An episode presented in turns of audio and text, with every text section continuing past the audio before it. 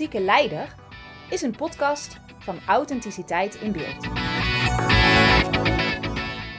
Authenticiteit in Beeld traint en coacht directie en management in het ontwikkelen van een effectieve en authentieke leiderschapsstijl.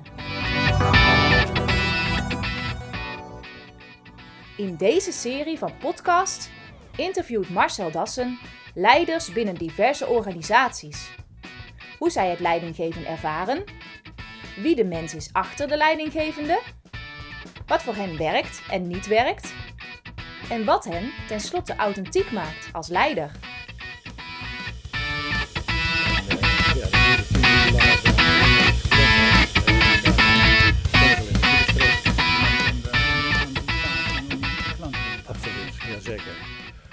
Hartelijk welkom bij de podcast De Authentieke Leider. De spits vandaag gaat afbijten Bert Goost. En Bert Goost gaat zichzelf introduceren. Bert Goost, wat zijn jouw ervaringen met leidinggeven? Mijn eerste ervaringen met leidinggeven dateren van, uh, kijken, ik was een jaar of, ja, ik was 26. Ik kwam bij de luchtmacht uh, in de opleiding tot uh, officier, personeelsofficier. En ik moest leren leiding geven. Dus we kregen allerlei oefeningen, moesten we doen. En we moesten ook daadwerkelijk soldaten hè, zo aansturen. Hè. Dus kreeg je een opdracht. En dan moest je met die soldaten het veld in, dan moest je allerlei opdrachten geven. Ik vond het knap lastig, moet ik zeggen, toen uh, in die tijd. Ja, als ik over militair dienst hoor aansturen, dat klinkt meer dat het bevelen zijn dan dat het uh, echt Dat was wel zo, ja, dat was wel zo. Maar het was wel, kijk, het was in de jaren 70. Dus toen had je al dat er anders naar het leidinggeven gekeken werd dan allemaal alleen maar bevelen geven. Je moest ze ook motiveren. Okay. Wij leerden ook dat je ze moest motiveren, dat je ze moest okay. aandacht geven.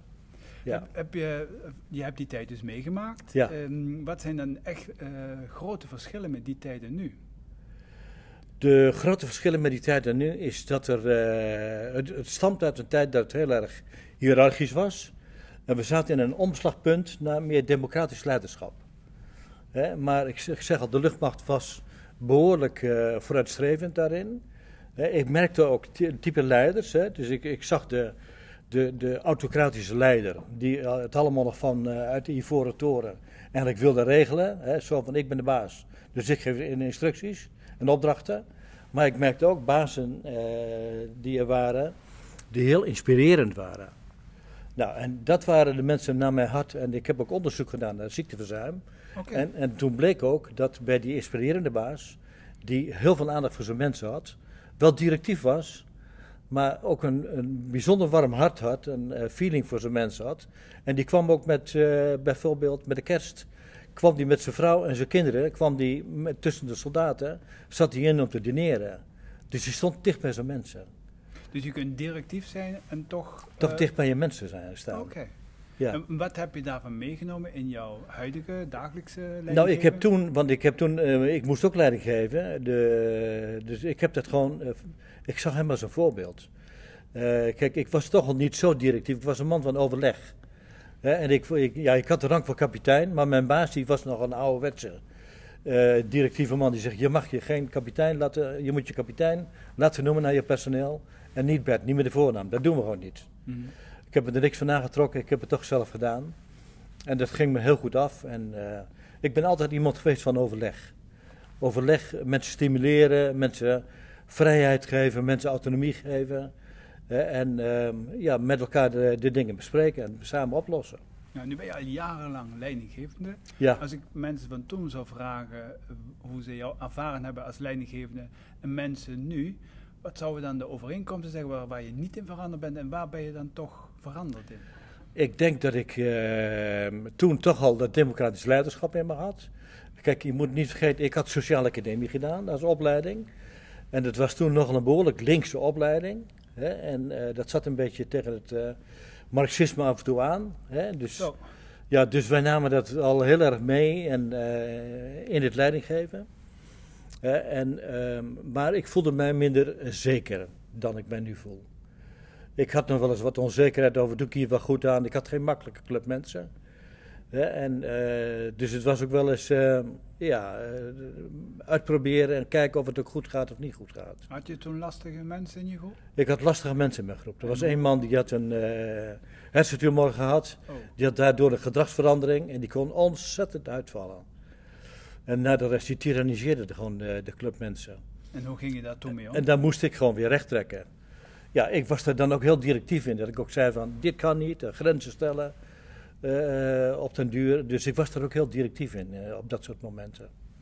Heb je ook, ehm, ja, wat is jouw blik op eh, leiding geven? Je hebt waarschijnlijk ook andere mensen gezien leiding geven. Ja. En, ja, wat is jouw... Ik heb natuurlijk heel veel assessments gedaan voor Oké. leidinggevenden. Oké, en wat, wat waren de typische patronen van, zeg maar, een goede leidinggevende? Nou, een goede leidinggevende kan zowel directief zijn, eh, eh, maar kan ook eh, meebewegen met mensen. Dus ook in staat om ehm, ja, dus de, de, de, de persoonlijke aandacht te geven aan mensen, eh, dicht bij mensen te staan. eh, ehm, kan een inspirator zijn voor eh, mensen. Ehm, een goede coach, mentor. Dus, dus je moet van meerdere markten thuis zijn. En ik moet eerlijk zeggen dat dat lang niet iedereen kan. Nou, wa- wat voor soort assessments heb je mensen, zeg maar? Ik heb top, eh, topmensen assessments gedaan. ja. Nou, die beheersen dat stuk meestal, meestal niet zo goed. Die zijn wel heel goed in het strategische stuk. oké. Hè? Het strategisch eh, kijken waar gaan we nou heen. Hè? En ehm, ja, er zijn wel die het wel kunnen. Hè? En dat zijn dan ook de echte toppers die dat kunnen. Die ook die feeling hebben om dicht bij mensen te gaan staan. En ook mensen aan te voeren en empathisch te zijn. Kijk, we hebben ooit een onderzoek gedaan naar hoe empathisch zijn de uh, leidinggevenden aan de top. En toen bleek dat behoorlijk tegen te vallen. Zo. Dat ze niet zo empathisch zijn. En dat is wel een kwaliteit die jij zegt die je nodig hebt als leidinggever. Steeds meer. Eh, kijk, wat je steeds meer eh, hebt tegenwoordig, kijk naar de millennials. Die willen steeds meer, die willen ehm, ja, eh, work-life balance in hun eh, leven. Hè, en die willen ook persoonlijke aandacht, die willen zich ontwikkelen, die willen ook snel zich ontwikkelen. Hè, en die willen daar ruimte voor. Hè, en die willen veel autonomie en vrijheid. Hè, en ehm, ja, dus die moet je kunnen ze begeleiden. Moet Wat je kunnen missen die men- begeleiden. wat missen die millenniums? Ja, die, eh, wat, die nog, wat die nog missen, is natuurlijk een verantwoordelijkheid nemen. Want die leggen ze natuurlijk ook wel weer heel makkelijk bij de baas neer. En hoe verklaar je dat, dat die millenniums juist daar last van hebben? Ja, dat is een kwestie van wennen, denk ik. Dat is socialisatie, denk ik. Dat is, eh, Maar dat klinkt nou. het, zijn een beetje, het zijn een beetje verwende kinderen, zou je kunnen stellen. Ik, ik denk dat millennials eh, opgegroeid zijn, toch veel hè, eh,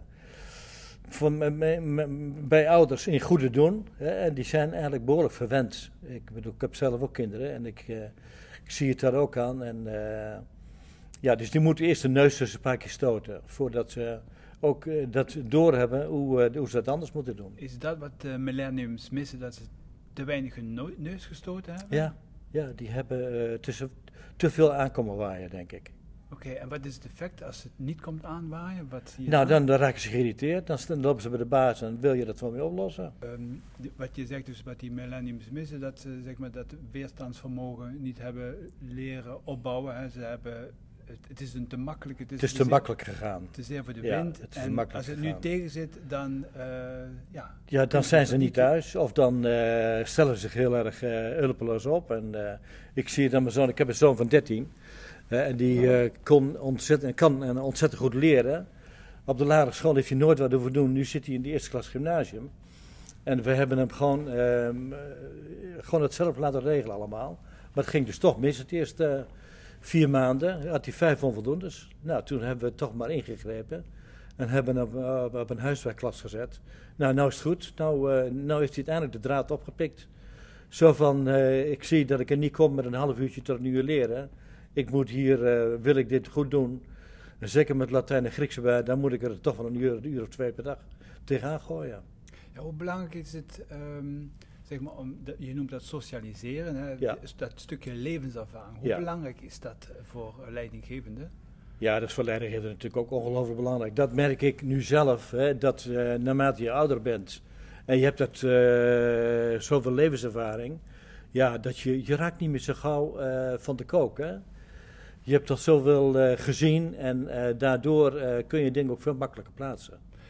Uitziet dat in geduld? Was je vroeger ongeduldiger? Ik was ongeduldiger, ja, absoluut. Ja, en ja. wat helpt je dan om zo geduldig nu te zijn? Wat, wat helpt? Nou, dat dingen ook vanzelf op zijn pootjes terechtkomen. Ik zou ook vroeger ingrijpen. En nu kan ik het ook wat meer bij de mensen laten. Nu denk ik van, los het zelf even op. Ja, en nu terug op die, die, die eerste vraag. Wat zouden zeg maar, die mensen van toen je in het begin van jouw carrière was over jou zeggen als leidinggevende? En wat zouden die mensen nu, hoe zouden ze dat formuleren richting dat, dat geduld? Wat zouden Ja, ze nou, ik denk dat ze me- mij zouden... Dus wat is gebleven is persoonlijke aandacht voor mensen. Mhm. Hè, eh, betrokkenheid, eh, dat ook. Maar inderdaad, wat onrustig en, en soms te veel praten. Dat had ik ook toen ik eh, nog wat jonger was. Ik kan nu beter luisteren. Oké. Dus dat geduld heb je omgezet in luisteren. Ja. Dus je neemt nu meer de tijd om echt te luisteren naar Ja. mensen. Ja, en doorvragen. Dus daar heb ik, eh, daar heb ik geleerd om dat veel meer te doen. Is dat ook iets wat je zegt van dat, dat werkt het beste als leidinggevende? Ja, dat werkt. Dat werkt heel goed. En eh, kijk, leidinggevenden hebben ook... Veel mensen komen vanuit een bepaald vakgebied ook als leidinggevenden... en hebben heel sterk de neiging, zeker mannen... Hè, om snel met oplossingen te komen. Maar het werkt juist veel beter om mensen laten, eh, zelf te, eh, te laten nadenken... en zelf met oplossingen te komen. Dat werkt veel motiverender.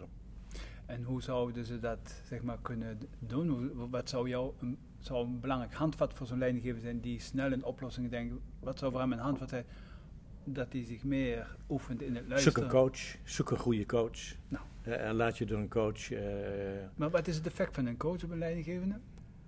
Dat hij kan laten zien waar de sterke kant zit, kan ook laten zien waar de valkuilen zitten. En kan met mensen trainen eh, om eh, ander gedrag te, beoefenen. Mhm. Waar, zou, zeg maar, waar zou specifiek op gecoacht horen te worden eh, bij leidinggevenden? Waar zou je echt van, nou, daar moet veel meer de nadruk op luisteren, op luisteren. Op luisteren. Ja. Maar ja, luisteren, luisteren. Ehm, je kunt luisteren en meteen denken van ja, wat ik hoor, ik heb het tien keer erger. Maar je kunt ook luisteren van, en doorvragen. hè. Het, Juist, zit ook, daar gaat het om. het zit ook een verschil hoe je luistert naar Ja, mensen. hè. ja, ben ik volledig met je eens. Want wat, wat je natuurlijk heel vaak ziet bij mensen die iets horen, zeggen ja, dat heb ik ook gehad. En ik heb in mijn oom, die had dit. En eh, Ja, precies. dat soort opmerkingen. En daar kom je natuurlijk niet mee. Dus daar herken je dat mensen niet goed luisteren. Ja, ja, Ja, als ze Ja. meteen over hun eigen juist. Eigen dingen beginnen. ervaringen, eh, Ja. kwaadjes eh, beginnen te... Wat helpt dan om dat, zeg maar, eh, dat te veranderen in doorvragen? Wat heb je daar misschien voor de luisteraar een, een, een geweldige tip van hoe je dit zeg maar, kunt vertalen naar beter luisteren? Ja. Nou, ik, bij coaching maak ik altijd eerst gebruik van wat assessment. Hè, en eh, om te kijken waar zit die persoonlijkheid, eh, wat zit er in die persoonlijkheid. En dan zie je al meestal dat je het terugziet in die persoonlijkheid. Eh, dominantie is een bekende factor natuurlijk, waar leidinggevenden profijt van hebben, maar ook last van hebben. Als je heel erg dominant bent, ja, dan is het heel moeilijk om je mond te houden. Hè. Dus ja, dat is natuurlijk, dat is er niet zomaar uit. Wat is voor jou dominantie? Wat is voor jou een echte dominante leider? Een dominante leider die, nou ja, kijk naar, kijk naar Trump bijvoorbeeld, dat is een dominante leider. Die, die schiet vanuit de heup. Ja. Die eh, kan zijn mond niet houden of die moet gewoon wat zeggen en eh, die interesseert er niet zo om wat eruit komt of die daarmee anderen beschadigt. Dat, eh, Is dat die niet, zegt wat hem voor de mond komt. Zit daar niet ook een paradox voor een leidinggever? Dat leidinggever zeg maar, denken dat ze het moeten bepalen Ja. hè, en dat ze Ja. dat juist Absoluut. Eh, Ja. horen los te laten om juist beweging te veroorzaken. Ja, kijk, dat is natuurlijk, zo is natuurlijk het leidinggeven gegroeid. Leidinggeven is natuurlijk ontstaan bij de ontwikkeling van de industriële omgeving. Eh, en daar ging het om de sterke man. De sterke man die het wel zou zeggen hoe het moest doen, die moest de richting aangeven. Eh, kijk ook naar generaals, Napoleon, dat soort mensen. Dat waren natuurlijk hele directieve leiders. Zijn dat soort stigma's die nog voor zeg maar, leidend, leidraad zijn voor leidinggevenden? Of? Nou, ik, er zijn wel mensen die dat soort rolmodellen aanhangen, ja. Ja. ja. En wat voor rolmodellen zouden ze eerder horen aan te nemen? Wat, zeg maar, wat, wat voor rolmodel ben jij voor een leidinggevende? Ik heb veel meer iemand als Obama, die, eh, dat zie ik veel meer zitten. Omdat het iemand is die goed kan luisteren. Die op een enorm inspirerende manier kan eh, spreken. Mensen achter zich kan krijgen. maar die ook directief, directief kan optreden.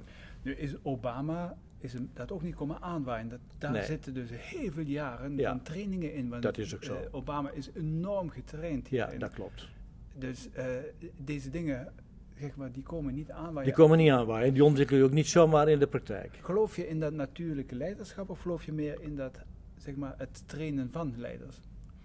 Ik geloof meer in het trainen van leiders. En wa- wa- waarom? Wat zijn je afwegingen hierin? Nou, ehm, kijk, die, die, die zogenaamde geboren leiders die dat hele directief in zich hebben, ja, die lopen, die lopen daar toch een keer tegenaan.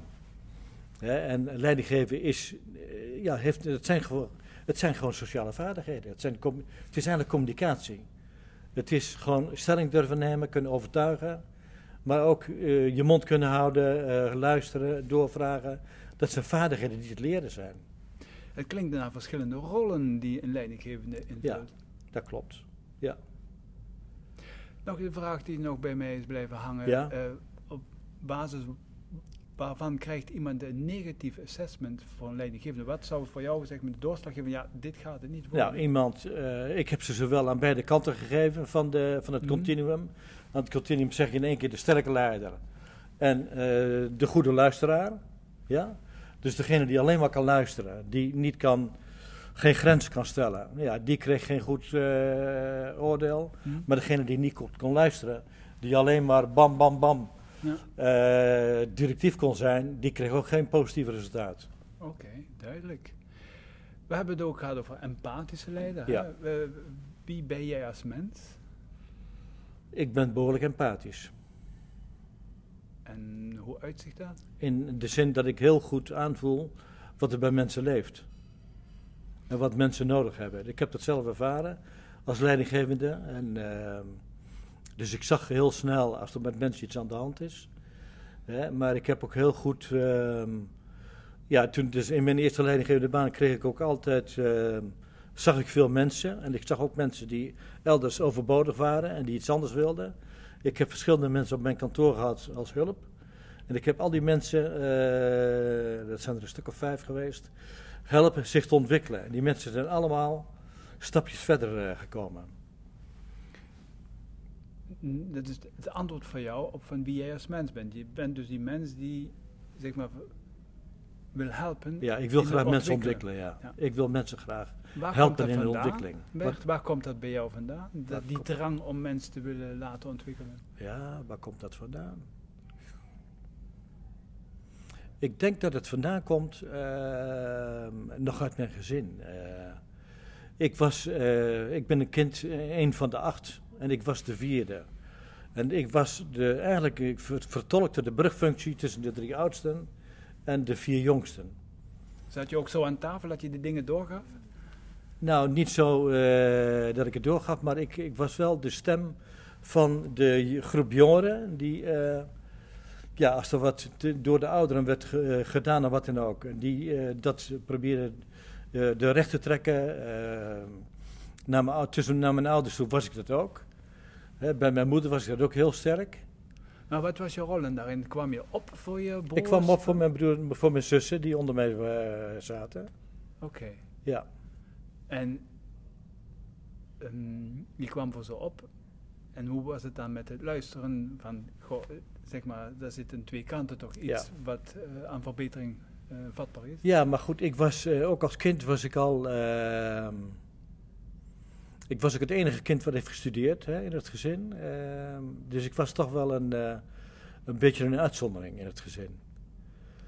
Hoe voelde dat voor jou, om uitzonderlijk te zijn? Ja, daar heb ik ook wel eens last van gehad.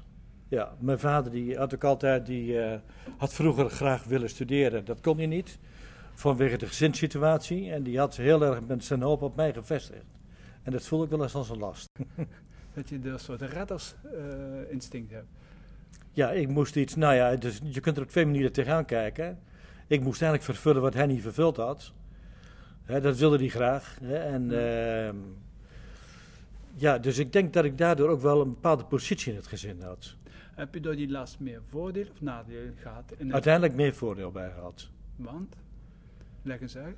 Ja, ik voelde mij heel, ehm, heel eh, prettig ook in die, eh, in die rol. Ik zeg al, ik had wel, ik, wel, wat wel een mooie bijzondere plek in het gezin. Mijn twee oudere broers, dat waren ontzettende deugnieten.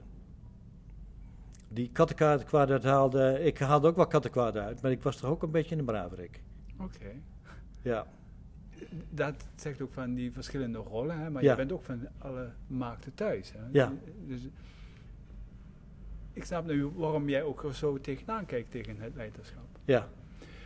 Wat zijn nu voor momenten geweest waar je als leidinggevende zo onder druk kwam te staan dat je eigenlijk zeg maar een beetje vervreemde van jezelf eh, in het leidinggeven? Dat je dacht van ja, hier kan ik heel moeilijk mee omgaan als leidinggevende. Ik heb eh één ervaring hè, waarbij eh, ik gaf leiding aan een grote club mensen, een club van eh 25 mensen. En er zat een leidinggevende onder mij.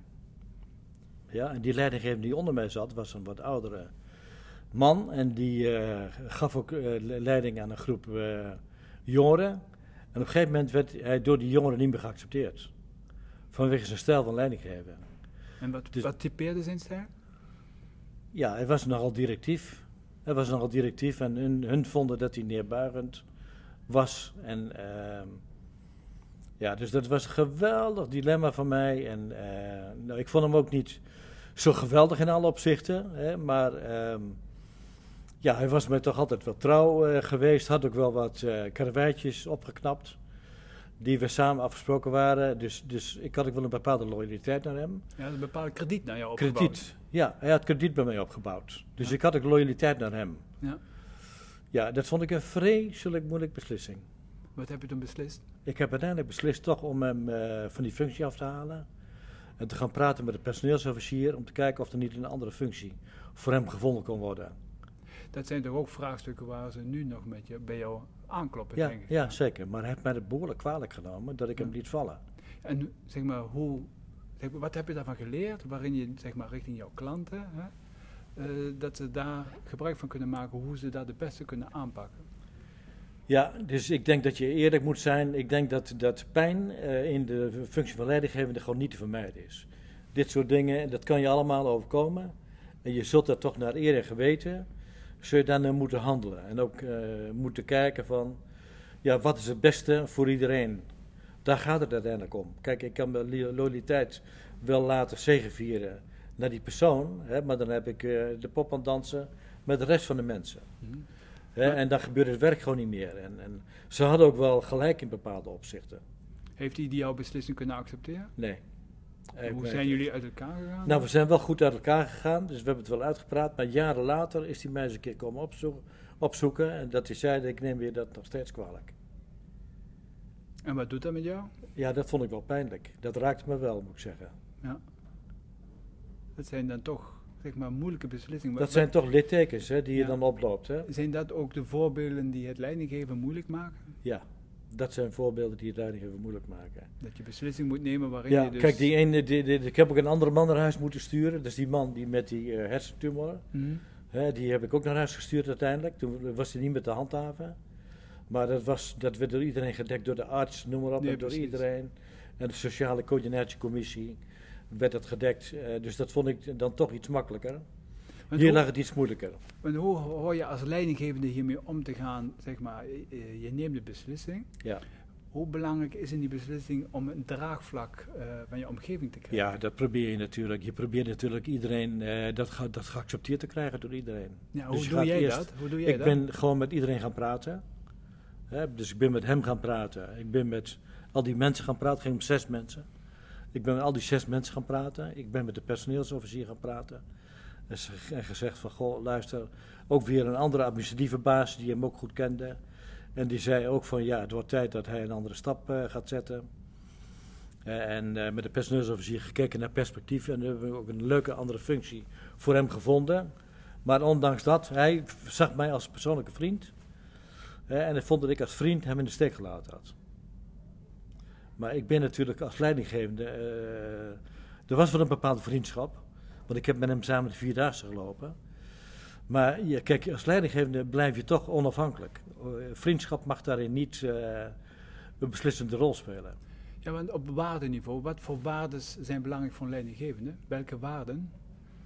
Eh, integriteit vind ik de meest belangrijke waarde die er is. Ja, ehm, autonomie. Je moet altijd iemands autonomie gewoon respecteren. dat is ook belangrijk. Collegialiteit vind ik belangrijk. Ja, en, eh, Hoeveel Ja. verschil zit er tussen de authentieke leider Bert Goos en de mens Bert?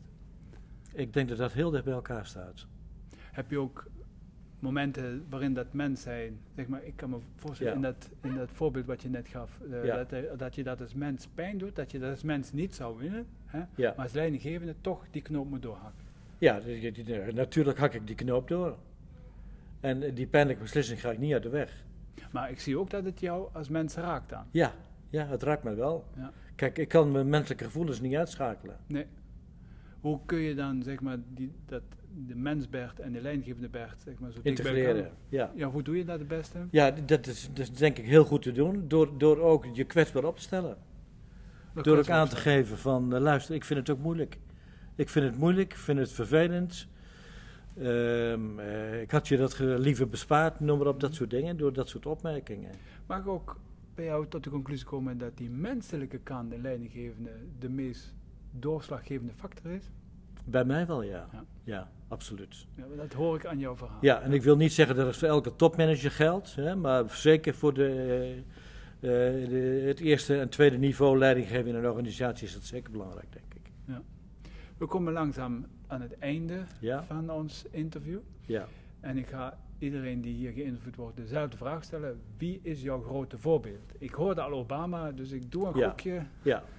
Nou, ik vond het best lastig om dat eh, eh, te beantwoorden. Ik ken wel een voorbeeld van een, een militair collega, maar die, dat zegt jou niks, dus ik gebruik Maar maar, Beschrijf hem eens. Wat, ik gebruik maar eh, gewoon...